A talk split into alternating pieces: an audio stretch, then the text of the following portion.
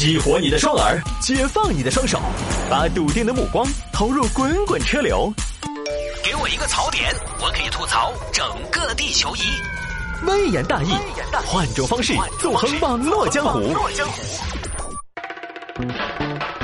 来，欢迎各位继续回到今天的微言大义。有听众朋友说，摆一下这个小区改名被业主吐槽太土，这个事情发生在四川的自贡。这个我们就不按这个自贡话来说了哈，因为说不来，说不来。自贡呢，一个小区本来这个小区的名字叫塞纳河畔，但最近呢改名了。各位业主，各位业主啊，这个这个，为了响应国家政策，我们现在要把这个小区的名字改一改。为什么要改啊？是啊，为啥子要改啊？为什么要改？问的好。这个我们小区叫什么？我们小区叫塞纳河畔嘛，对吧？塞纳河畔这个名字，大家觉得怎么样？正常吧？正常是不是？呃，正常是正常，但是，呃，它也有点没得名堂啊。为什么？因为大家都知道嘛，这个塞纳河在哪里呀？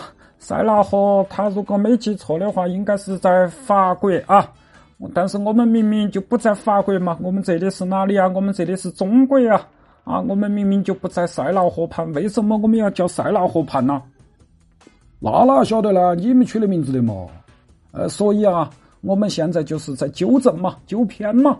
啊，我们那个时候是有时代的局限性嘛，现在不同了嘛，我们更自信了。所以啊，这种名不副实的，比如说塞纳河畔这种名字就应该改掉。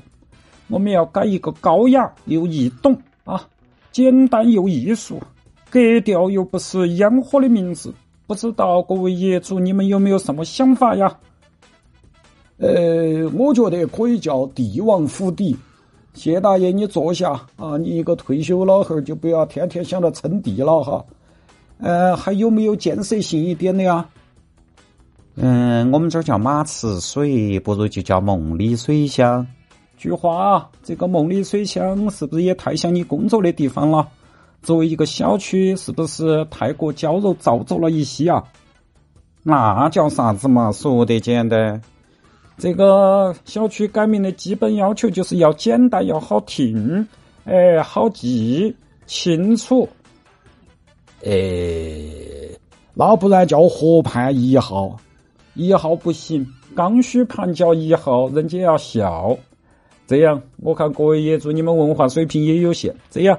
啊，我们物业方面这两天会联合我们自贡当地的一些文学巨匠啊，比如说像王大轩这种啊，给大家草拟一个名单，然后我们再投票，好不好？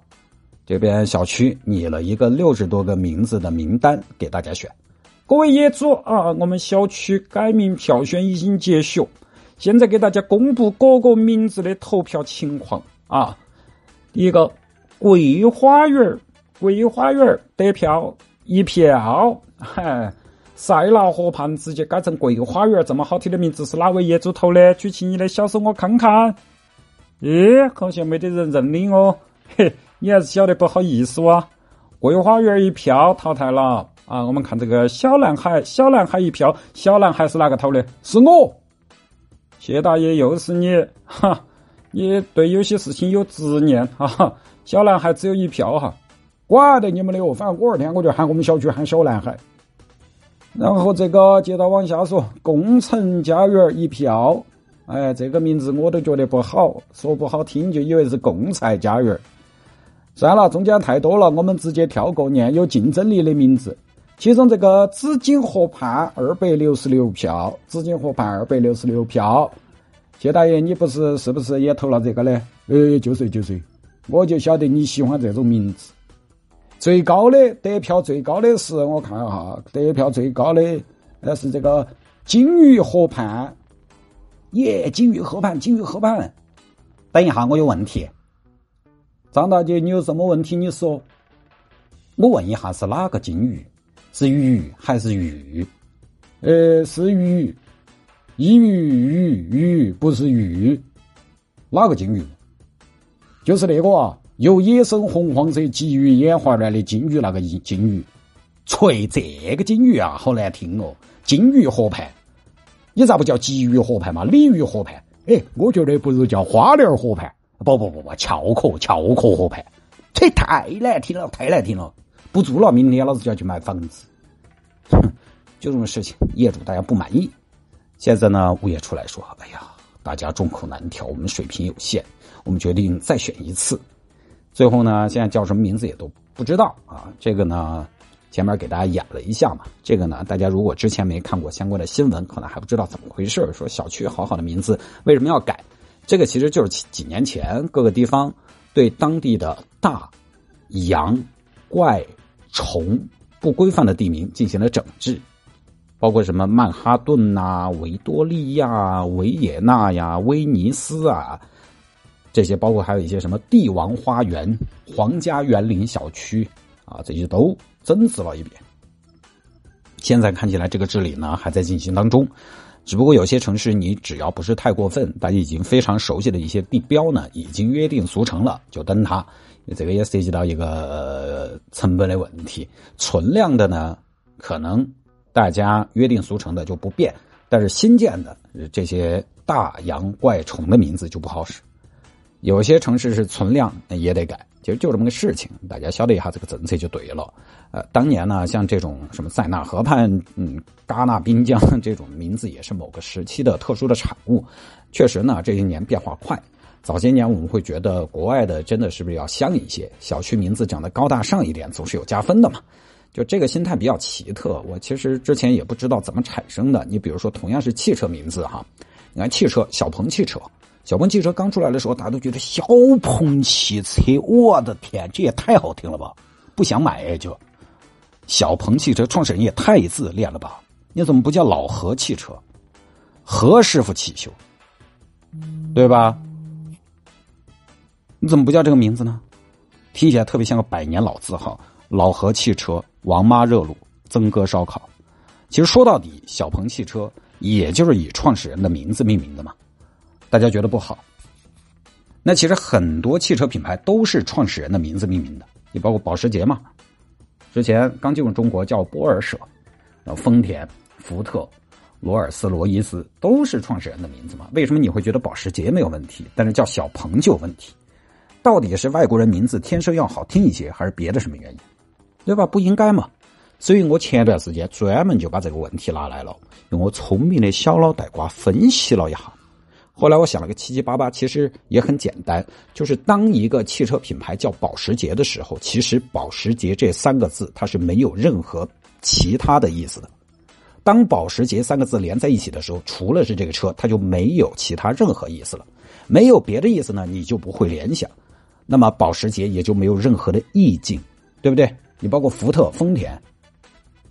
他们都是直接作为汽车名字存在的中文词，它没别的意思。但是小鹏不一样，小鹏小鹏除了是车，它也很可能是你身边一个朋友、一个同学叫什么什么，一个叫什么什么小鹏的熟人，他可以是何小鹏，可以是李小鹏，可以是王小鹏。这个时候你就要想，怎么会叫个人名呢？他有其他意思了，你就要联想。其实我觉得德国人看保时捷，可能跟我们看小鹏是一个意思。所以，对于中国的开发商来说，其实当年给楼盘取外国名字是最偷懒的一种办法，因为你外国名字，大家就不会去联想，也没有什么意境。这个地方为什么叫温哥华广场？为什么？不为什么就叫这个？蔚蓝卡地亚，你也不会去管它跟卡地亚有什么关系。但是，比如说建设路有个楼盘叫太阳公园，你就要问为啥子要叫太阳公园？为啥子不叫月亮公公？为啥子不叫行星姑娘、太阳公园就是取外国名字，它没有其他的含义，稳当、简单、撇脱，它都不用推敲的。你如果用我们自己传统文化中那些丰富多彩的字词，就这个问题。头神，你的词、你的名字跟你这个小区得匹配。你如果用我们自己传统文化中那些丰富多彩的字，就这个问题。因为中文词组取名字，你得有意境，要经得起推敲，这个其实要求还挺高的。你比如说给孩子取名，英文名你可能选一个你觉得好听的就规矩，随便都来取。中文名字你要想半天，因为中文你懂，英文你不用太懂。中文你要考虑个吉利不吉利，你还要考虑个生辰八字，说不定有些家长还要看看五行。英文你不用嘛，因为你就考虑个性别，哦，只要你那个男娃娃不要叫米歇尔就可以了，一个女娃娃不要叫托马斯就可以了。你考虑个性别，然后抓阄就可以了。好了好了，就叫托马斯。所以取洋名字其实就是开发商多懒。以前呢，可能另外还有点儿国外的月亮比较圆这种原因。呃，这个确实有个过程啊，确实有个过程。我们也经历过对日本所谓的匠人精神趋之若鹜的年代，我们也经历过对德系工艺盲目崇拜的年代。但是现在呢，楼盘取洋名字，我觉得更多不是崇洋媚外，而是开发商偷懒，取不出来更好的中文名字，就干脆以一个洋名字对付了事儿。所以呢，这个就跟大家分享一下就是了，知道有这么个事情就行，咱也管不了这事儿。我只是觉得呢，在整治的同时呢，可能也还是要考虑一下大家的习惯问题，有些地方存在很多年了。喊习惯了，他也不好改，就不说了啊。好吧，进段广告，广告之后接着回来聊今天的微言大义。